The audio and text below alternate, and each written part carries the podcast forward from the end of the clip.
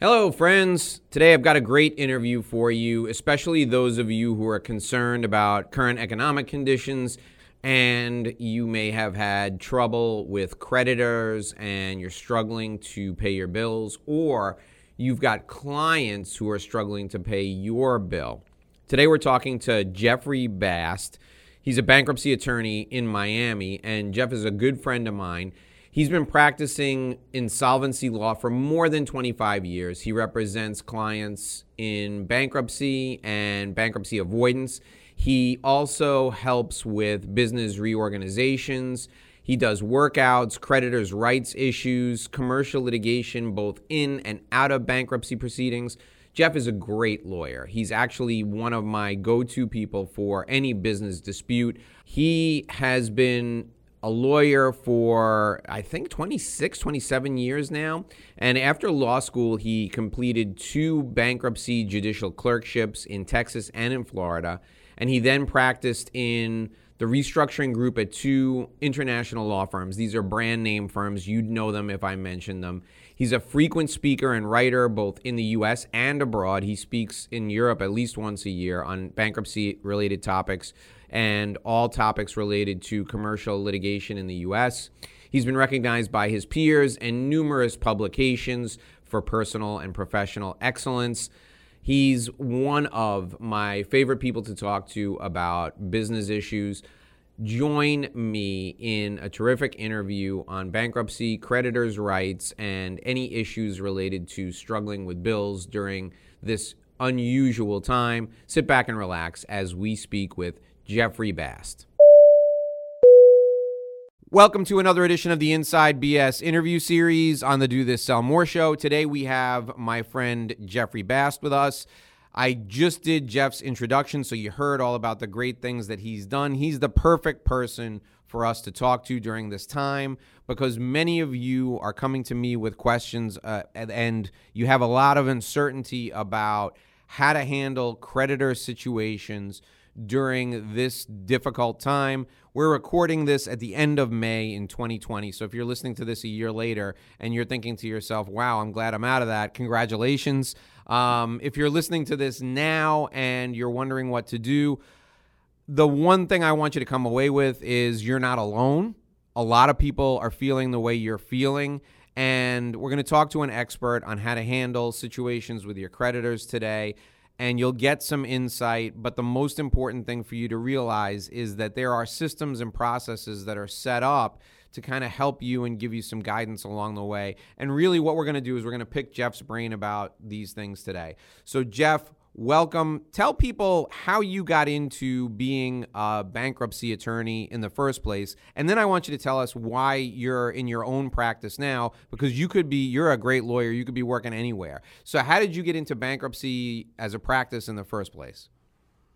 Um, well, that's a, I mean, I'll give you the, the short version is I was an accounting major in college. When I went to law school, I thought I would study tax. I was at one of the top tax schools in the country and I took a tax class and I hated it. And so somebody suggested to me, well, the bankruptcy code is kind of like the tax code. Why don't you check out that? And the rest is history.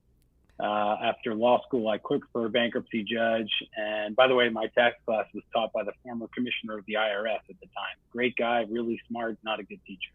Uh, turned me into a bankruptcy lawyer unintentionally. So after law school, I clerked for a bankruptcy judge out in Texas, and then I came to work in Miami for a, a, district court judge handling exclusively bankruptcy appeals for another year. And after that, I went to work at uh, a big law. I worked at uh, you know, Holland and Knight, and then after that, Hunton and Williams. I was an equity partner at both firms. And in 2008, uh, in the beginning of 2008, I decided to embark on my own journey, not because I was unhappy and had to leave big law or or anything. I was very well compensated and very happy. And uh, I just felt like I needed a new challenge in my life. I was getting ready to turn 40, so I decided to start my own firm. And after I did that, I met my future business partner, Brett Amron, who had done the same thing around the same time. And we were sharing best practices and, and eventually sharing office space. And we decided to form a firm in 2009. And here I am. Uh, we just celebrated our 11th anniversary, and we are, we have 11 lawyers, and um, a rather successful and boutique litigation and insolvency practice. So, well, congratulations on 11 years. That's terrific. That's wonderful. Thanks. And I remember meeting you in a, in a similar economic situation. We met in the end of 2008, the beginning of 2009. How is this different from that situation? What are you What are you seeing now in the you know the COVID, the coronavirus um, economic downturn that makes it different from 2008, 2009 from a business owner perspective? Um, well, I don't think there's really anything that we've ever experienced that's, that's like this. I mean, there's so many unique features of this um, of this crisis, but I guess the number one issue is that it is a a crisis which has no limits. Virtually every business, every industry, every um, location, you know, there's nobody that's outside the the, the purview of this uh, of this virus and, and, the economic outfall. In 2008, it was much more uh, focused. It was a real estate driven um, problem, so it was much more narrow. I mean, there was still a domino effect. There, you know, when there's a when there is a, um, a downturn in any economic sector, that downturn will have an impact which is much more broad reaching. And so real estate had impacts on uh, you know other industries that were that, that do business with construction and and others that are related to real estate. But this one is just um, you know all encompassing one. And the second thing is that there really is no currently anyways, no vision to the other side. What does the end of this thing look like? What does the future hold? And a lot of people are predicting what, what will happen and how this thing ends and what it looks like after, but we really don't have a great lens to that. Are there going to be sporting events? Will there be people in the audience? When when's the next concert going to be? Uh, and that those types of um, you know questions really affect so many industries, so many employees. Look at kids that are in college. Or how are they going to find jobs when all the uh, experienced employees out there are looking for jobs at the same time? So it's um, it's really unique and, and and and quite challenging when um, when this first started, you and I actually one of the one of the very first days of this, you and I were on the phone talking, and you said to me, "Well, I guess I'm going to be getting a lot of phone calls soon." Um, what in the last couple of months? What um, what has the volume of uh, inquiry for bankruptcy attorneys been like, and is it uh, is it across all the industries, or is there one industry in particular, or a couple of industries? What is what is your what is your situation, your call volume been like? My call volume has multiplied exponentially. Um, you know, in a month where I might have three to five new calls, I'm having three to five new calls a week, you know, um, maybe more, 10, 10 to 12 new calls a week. It's really multiplied rapidly. Um, but I think, I don't think we have seen the real influx yet. I do still believe that the stimulus is, you know, working as a temporary patch. But I think in the next four to six weeks, when the stimulus wears off, we will see an even greater uptick um, because even as businesses reopen, uh, the, re- that doesn't mean the, the people are coming.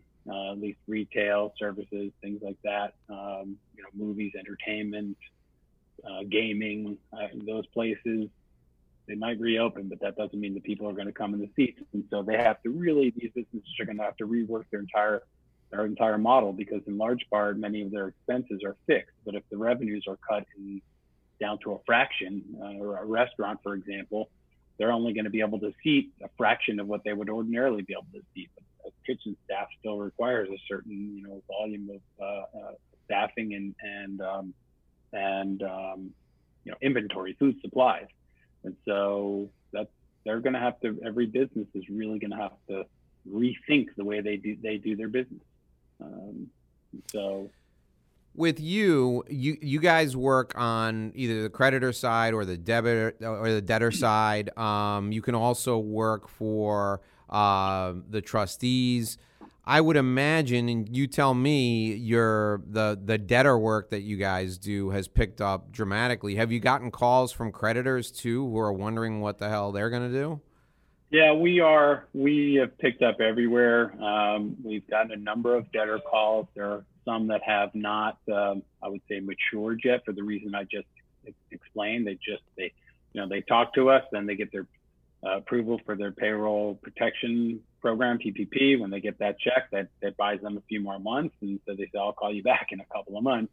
I always encourage them to stay in contact and retain us early so we can start exploring options earlier. Uh, but the the other side of that coin is uh, on the creditor side. I would say I've seen a, an uptick more so with lessors, landlords than anyone else. Um, we've seen a tremendous uptick in landlord representations as a result of the you know the fallout, retail stores closing, restaurants closing. Um, mom and pops or a lot of the mom and pops are just not going to be able to make it through this, and so landlord engagements have you know increased dramatically for us. Um, yeah. Some some of them in large you know large national cases, and some like I said with small local local tenants. So it's a it's a challenging time, and of course you know they they were exempt from PPP, so landlords are not entitled to get those um, those, those those forms of stimulus with the theory that it's going to flow through to them from their tenants, but that doesn't always happen. So those tenants are are holding on to their cash naturally, and they should be should be doing that. Um, but the landlords are in a tough position because they're attempting to negotiate with with tenants, but typically your the negotiation leverage is when there's another when there are other tenants or other possible possibilities for tenants out there. But right now, the landscape for new tenants is, is pretty much non-existent. Yeah, yeah. Let's talk about uh, let's talk about the the smaller business because that's who that's who listens to the show. That's who's watching on uh, on YouTube. So one of the things that will happen there's I, I liken this type of economy to like stages of grief right so the the first stage is you're you're in denial that this is really as bad as it is and then and you miss one or two payments on something and then all of a sudden you look and you've missed one or two payments across like seven different things your credit cards your mortgage your your uh, your rent for your facility um, you know you're you're only paying what you absolutely have to pay. What do you you're you've given good advice. I've heard you give good advice to a lot of people over the years when creditors start calling. First of all explain to people that the bankruptcy process or the process of being in this situation, business or personal, it hurts, but you got to suck it up and you got to face the reality. True or false? True, 100%. I mean, I've always, this is not, you're not, not unique to this situation. Ignoring your problems is not going to make them go away. They're only going to grow worse and, and uh, they, they are just not, they can't be ignored. And so the difference is now in this climate, everybody is having the same conversation. You are just not alone. I always tell my clients, you're not alone because it's true. They're not alone. But in this climate, it's never been truer than today. Right. In this environment, they are just not alone. And so my, my, uh, you know, I don't know if you remember, but I wrote an article many, many years ago called "Pick Up the Phone, Stupid," and it's just about communicating with your creditors. Because how many I've had so many clients over the years tell me that they've been ignoring the phone call. Sometimes they come in with a box of of letters, unopened envelopes. They don't even open the letters from their creditors, so we don't even know what kinds of surprises are in store for us. But uh, I always advise, and particularly in this climate, communicate, over communicate, communicate with your creditors. And I think m- most clients who follow that advice are really pleasantly surprised that, that in this environment, creditors are generally receptive, particularly if they communicate when you communicate and let the client creditor know, here's what's happened. I've closed my operations. I'm not generating revenue, but you know, the, the state has authorized us to reopen. Here's my plan. I, I, this is how much time I need. You make the request, you communicate with your creditor, and you do the best you can. And in most instances, I've been, I understand that in this environment, most creditors are showing some willingness to be flexible. Um, so you yeah, know one of the things one of the things that we've one of the things that we've heard from a lot of the a lot of our clients is communicating with a creditor and saying to them listen here's the situation. Here's what we're anticipating will happen once we're allowed to open our business again. If it's been a couple of months, that may stop them from filing a lawsuit, and you may be able to buy yourself a couple of months without a lawsuit hanging over your head, which is if if you've, if you've never been through it, you don't want to. You'd rather deal with the creditor one on one than have to respond to a lawsuit which has rigid timelines and involves then you having to get representation in order to make sure that you're not, you know, gonna gonna lose your shirt.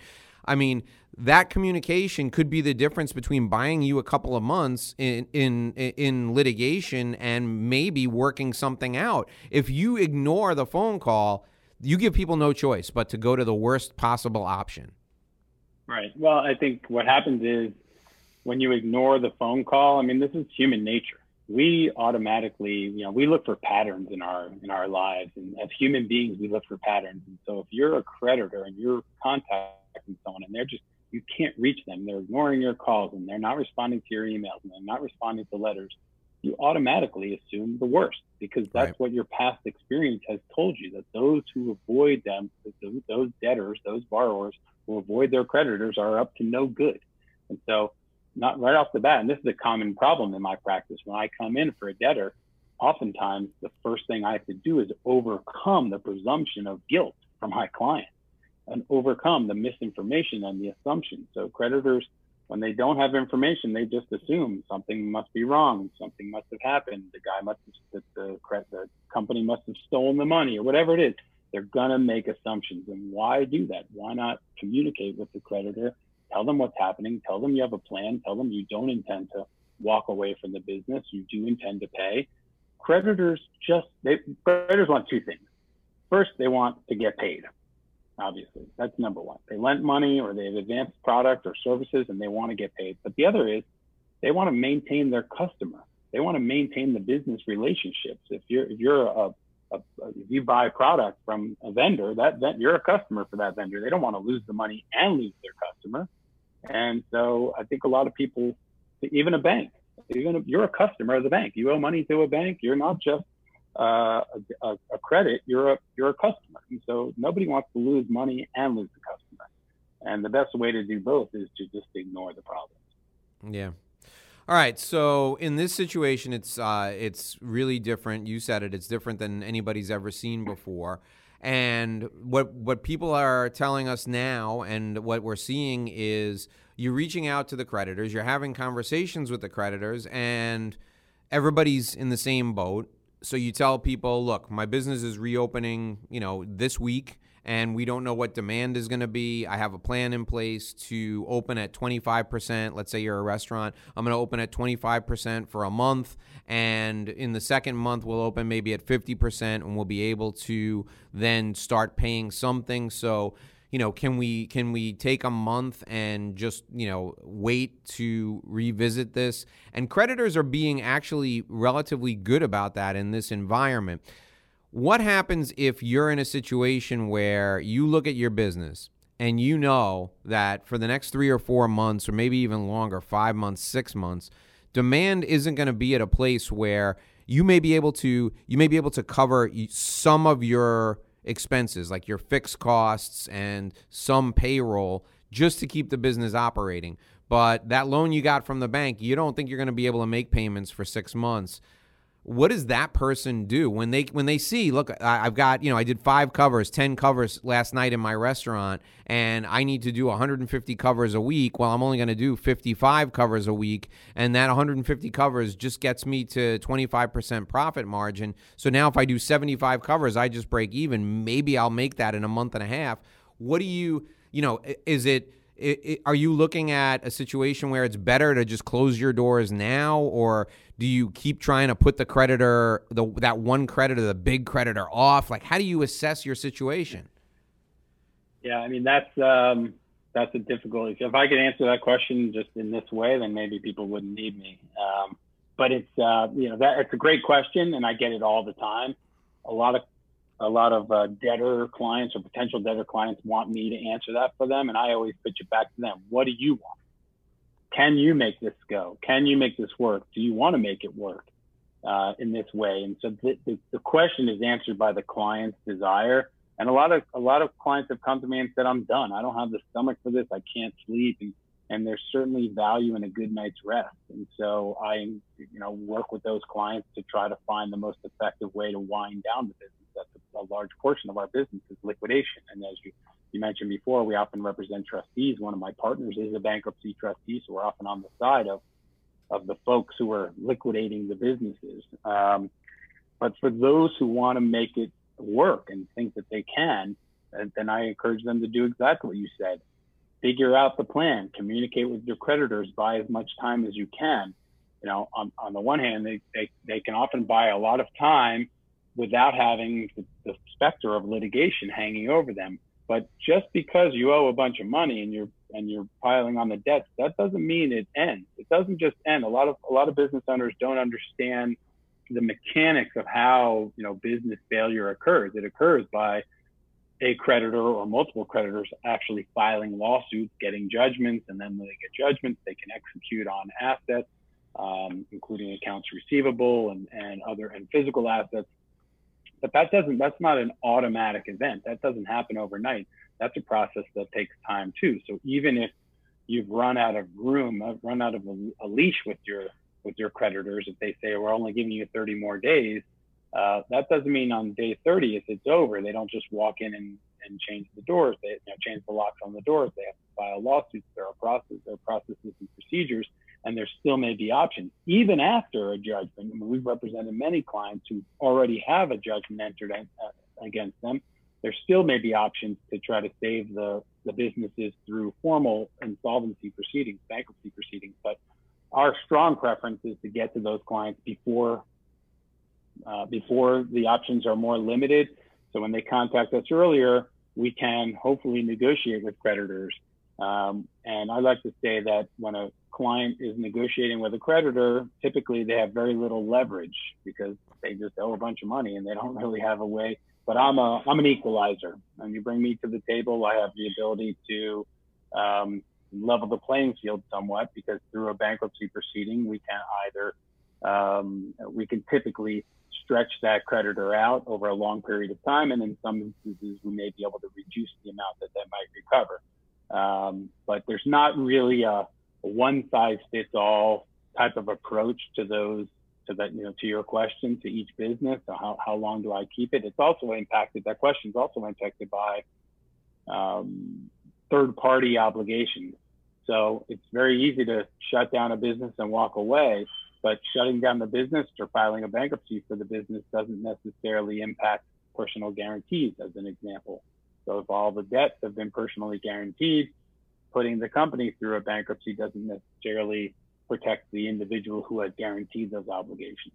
Sometimes a business has done, has transacted, has made, has executed transactions with insiders or affiliates or family members or uh, conducted other insider transactions those could be impacted in a bankruptcy. So there's a lot of, um, there are many different factors to consider when evaluating options for a debtor, either before bankruptcy or before uh, litigation or after litigation.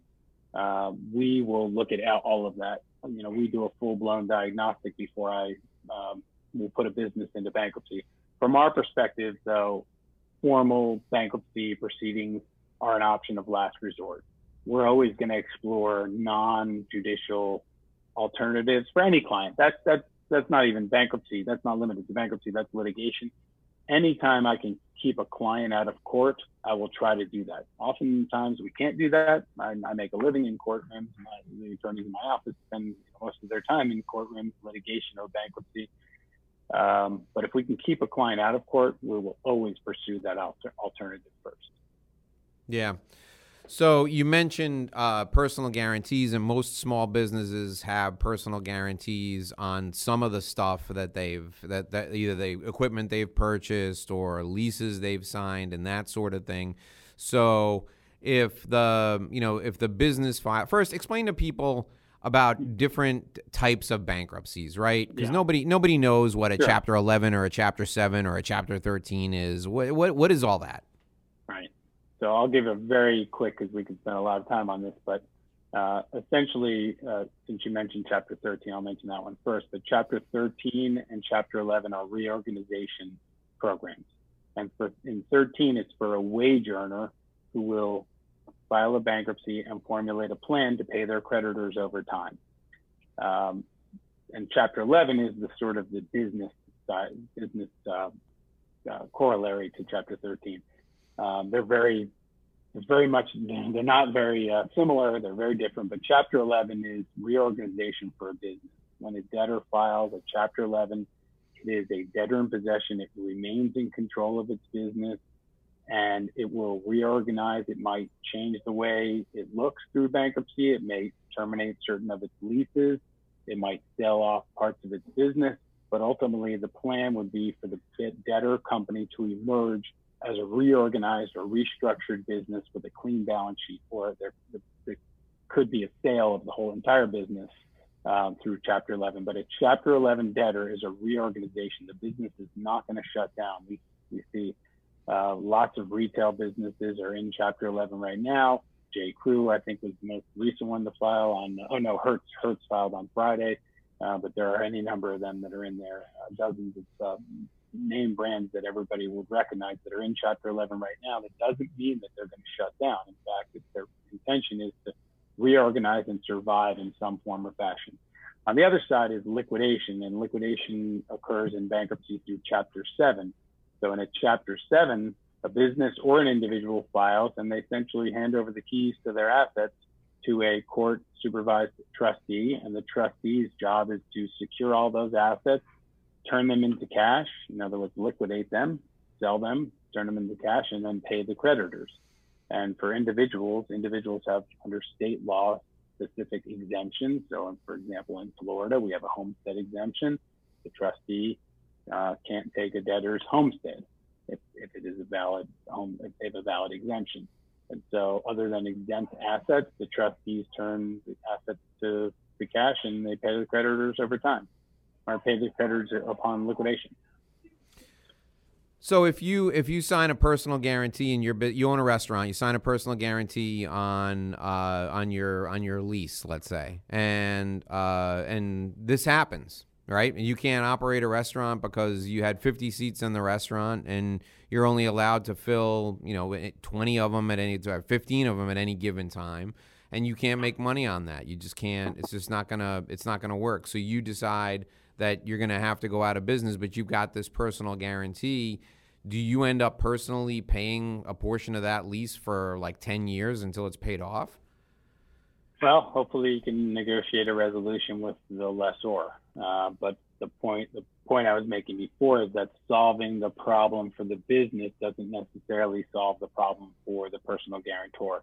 In that instance, uh, oftentimes we'll focus more on the individual than than the business because at that point, um, a creditor getting a judgment against the business probably doesn't have much of an impact. There's not really much to lose if the business is shutting down.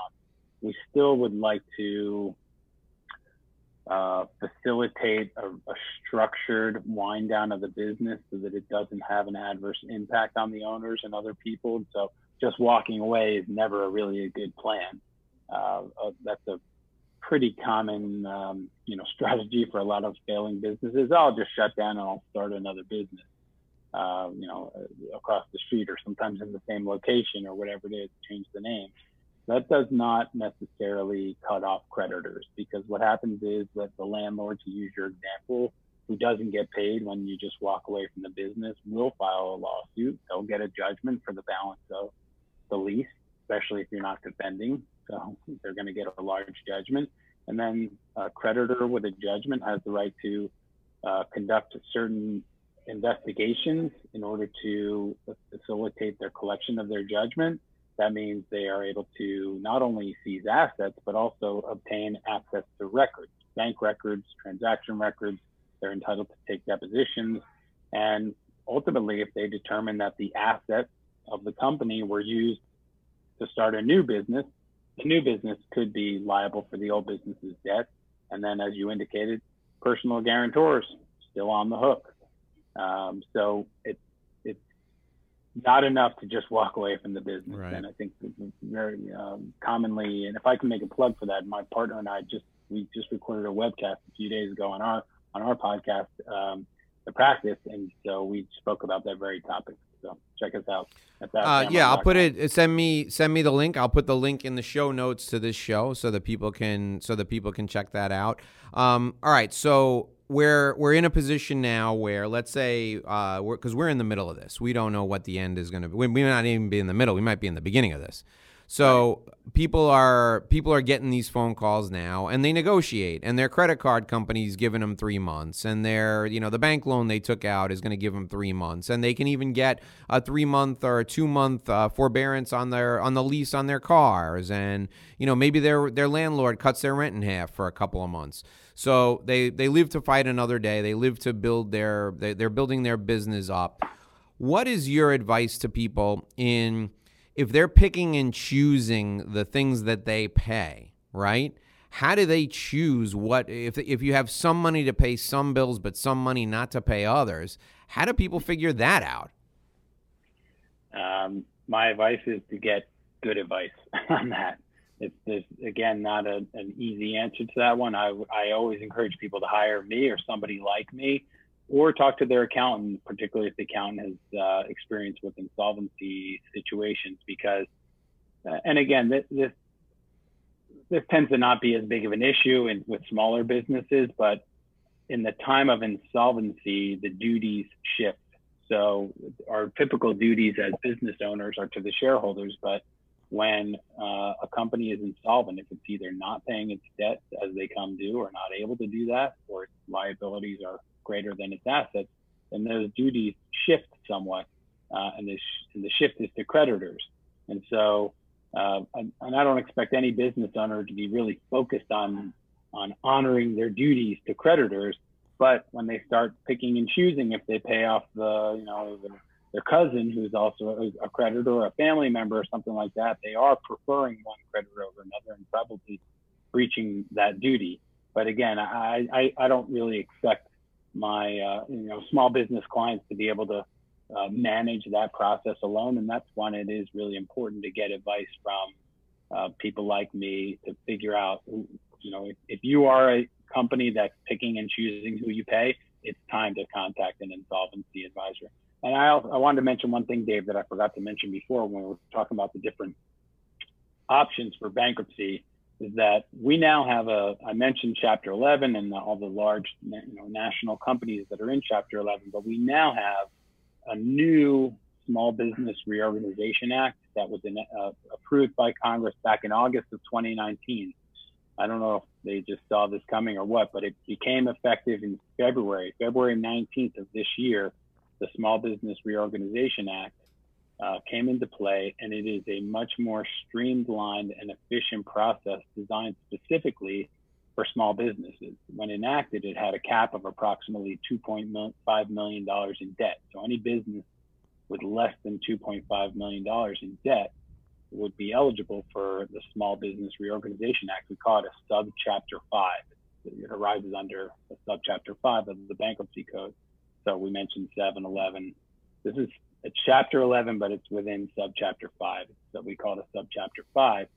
But one of the things that the CARES Act did was increase that cap. So the $2.5 million cap now covers up to $7.5 million in debt. So any business that has $7.5 million in debt in debt or less can take advantage of this, the very debtor friendly um, Chapter 11 process that's much more streamlined and it takes away a lot of the expenses associated with a typical Chapter 11. It has shorter time frames. So, for example, the debtor has 90 days to file a plan. Um, in, a, in a typical bankruptcy, uh, you have to do it within 300 days. Um, a typical small business uh, uh, filing. So you have 90 days to file a plan, but it has much more liberal requirements um, for a debtor to confirm a plan of reorganization. There's no creditors committee. There's no disclosure statement. I know these I'm throwing out terms that are probably unknown to most most people that are listening to this podcast, but we're expecting the Small Business Reorganization Act and the Subchapter 5 to be a real valuable tool for the, the businesses that you mentioned before. And, um, you know, we haven't filed one yet because it, it literally just came on to play. Um, but we are, my firm is geared up and ready to, to help out a bunch of small businesses. And I think it will be an effective tool for that. Yeah, so what they've done, it sounds like they've eliminated a lot of the onerous um, and you know expensive legal uh, aspects of the bankruptcy for the small business, so that they can figure out their situation, put a plan in place that actually helps them get you know get their feet back under them, so to speak. Right. Right. Right. And in a typical bankruptcy that's non-consensual, we have this one of the major features is we have a thing called the absolute priority rule. And the absolute priority rule dictates that uh, creditors kind of get paid in the order of priority, and at the bottom is equity, the shareholders, the owners of the company. And absolute priority rule says, well, they can't keep their equity if the class above them, the unsecured creditors, don't get paid in full. And so what effectively happens in a lot of Chapter 11s is the equity has to basically buy the company through Chapter 11. It's not, that's a very much an oversimplification, but that rule is eliminated with the Small Business Reorganization Act. So in a subchapter 5, uh, that absolute priority rule is not applicable. So that's a tre- that alone is a tremendous uh, wow, yeah, tre- tremendous advantage for debtors. Sure, sure. All right. So to recap, if you're listening to this and you, I, I will, I'm sure there will be a fantastic title to this show that really captivates people and brings them in. So if you came here looking for answers, you're you're up in the middle of the night and you're searching around looking for answers because you've got bills and you can't pay them and you're not sure if you can stay in business. Jeff is here with us today, and his his advice. If I could give you a, a, sum, a summary of his advice so far, number one, answer the phone, talk to your creditors, and when you talk to them, see if you can buy yourself some time. Or maybe, like Jeff, individual creditors may work out a plan with you so that they'll, if if you, if the terms where you had to pay me back in a year, they may work a plan with out with you to stretch stretch that over three years and cut your cut your payments down to where they're manageable. Right? Individual creditors will do sure. that.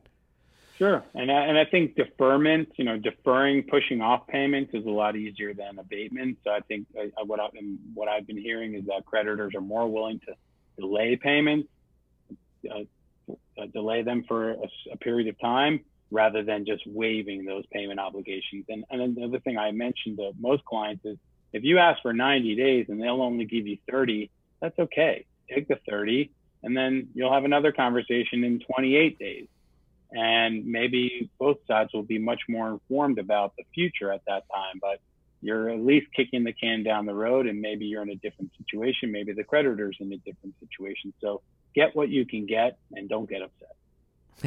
Like all right so before before we finish i want to i want to talk specifically about credit cards because i've heard you say in the past look you know if you've got credit card debt you don't you don't necessarily need to listen to the late night guys on TV talking about getting rid of all your credit card debt by filing bankrupt filing for bankruptcy protection.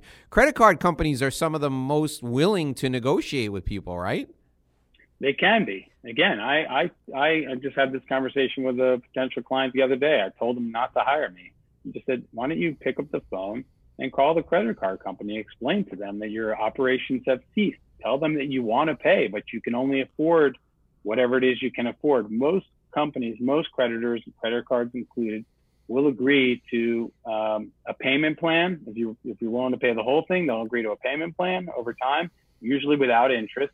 You're not going to get to continue to use the card. And others will agree to a lump sum reduction if you have the ability to borrow money from a family member or something like that. I always encourage people to do that. Pay the credit card, Otherwise, that interest will just compile um, and and really will end up doubling the amount of the obligation. But communicating with credit card companies can be really effective uh, for, for clients and individuals to do on their own. They don't really need me. We'll do it. We we do it for clients all the time. But uh, if it's only one or two credit cards, you, you can do that yourself. All right, so tell me um, about the the stigma associated with bankruptcy. A lot of people, and you've seen those of you who are listening have seen. If you Google famous people who filed for bankruptcy, you've seen hundreds of people over the years who had a business that didn't work out and they filed for bankruptcy protection and they went on to become successful. Um, what happens to somebody after this, right? So my business doesn't work. I just can't make it work in in this environment, and um, I take care of the creditors. We end up, you know, everything gets settled to a point where you know, I start another business or I go to work for somebody else and I have a plan and I pay it off over time. Is my life ruined, Jeff? What happens then? No, no, no. Uh, I, I, think, in large part, particularly in this climate, I don't think there really is a stigma associated with bankruptcy. I, I think in this day and age, people understand that it's a tool. That one, that it doesn't necessarily mean the business is shutting down, um, and two, that everybody understands it, particularly in this climate that nobody is immune and, and unemployment's at an all-time high and businesses are just not operating. So there, I think I'd like to think that there's no stigma associated with filing a bankruptcy, but for the individual who files after they conclude their case, then obviously it's, it's difficult to, to get credit. But there are a lot of programs out there that will help individuals. There are sort of prepaid credit cards that will allow people to restore or secure credit cards that will allow them to store restore their credit.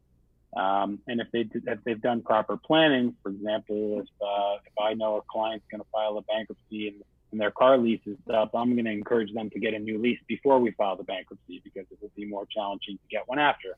But if they've done some some adequate planning, it's not that hard to get back on your feet. Um, I think obviously there's economic challenges of getting back on your feet, but in terms of uh, credit and the effect of bankruptcy uh, in this climate, I think they are, you know, the stigma has has waned and people can people can get through this. All right, so tell us about the tell us about the podcast you mentioned. What's the name of the show, and they can they can find it on iTunes and wherever podcasts are.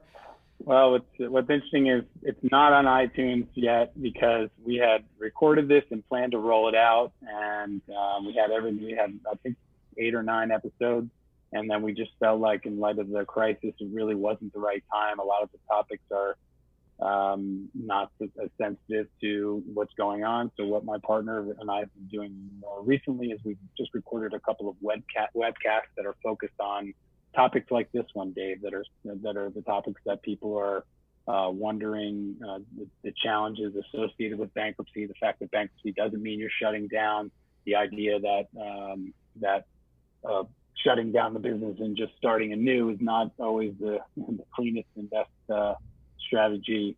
So, but it's it's called the the practice and it's available on our website at this time and we will be rolling out full blown podcast. It's really the idea is it's uh, by lawyers for lawyers, but now we've sort of shifted the, the focus a little bit to be a little bit more um, um, important because of because of the importance for business owners. It's not just lawyers; it's all lawyers and business owners at this time. All right, so the the link to the Bast Amron website is in the show notes. You can see it there. You can also find it on the YouTube video description. Jeff, if people want to get a hold of you, what's the best way for them to reach out to you? Um, shoot me an email uh, and tell me you were introduced to me by Dave Lorenzo. My email address, well, you'll put it in the show notes, but it's my first initial and last name, jbast at bastamron.com. Okay, perfect. So Jeffrey Bast is a bankruptcy attorney here in Miami, but he can handle cases all over the United States. Bankruptcy is a federal practice. But if you're in Florida, there are some unique things to Florida that Jeff can help you navigate. His firm is also a full service firm. If you have any type of legal issue, I encourage you to reach out to Jeff. One of the things that I really like about working with Jeff and dealing with Jeff's firm is Jeff is a really sophisticated lawyer, but he makes these concepts very simple. So you just heard him give us a very, very easy to understand description of some very complicated stuff. If you've got a challenge and you're facing a difficult situation, reach out to Jeff. He'll connect with you. He's got a whole team of lawyers that have varying degrees of experience, but they're all trained by him, so they will all handle your matter professionally. So whether you've got a ton of money and you want to protect it, or you're worried that you're going to invest your last $50,000 in hiring attorneys, I want you to reach out to Jeff and get some guidance. Because as we said, this is not a situation that is unique. Everybody's experiencing it, which tells you that there will be a unique situation to your problem. So, if you're going to somebody that hasn't been through an economic downturn in the past, you're probably making a mistake. You need people who've been experienced at handling other recessionary pressures. So, this is a different situation, but having gone through the Great Recession, Jeff and his team were just starting their firm. They're not they're not scared. They know they can handle this even if they have to create new law to do it. So reach out to Jeff. He's definitely going to be somebody who can give you guidance and advice that if nothing else will make you feel better. Um, Jeff, thanks for spending some time with us today. I really appreciate it. Thank you, Dave. Thanks for having me. It's been my pleasure.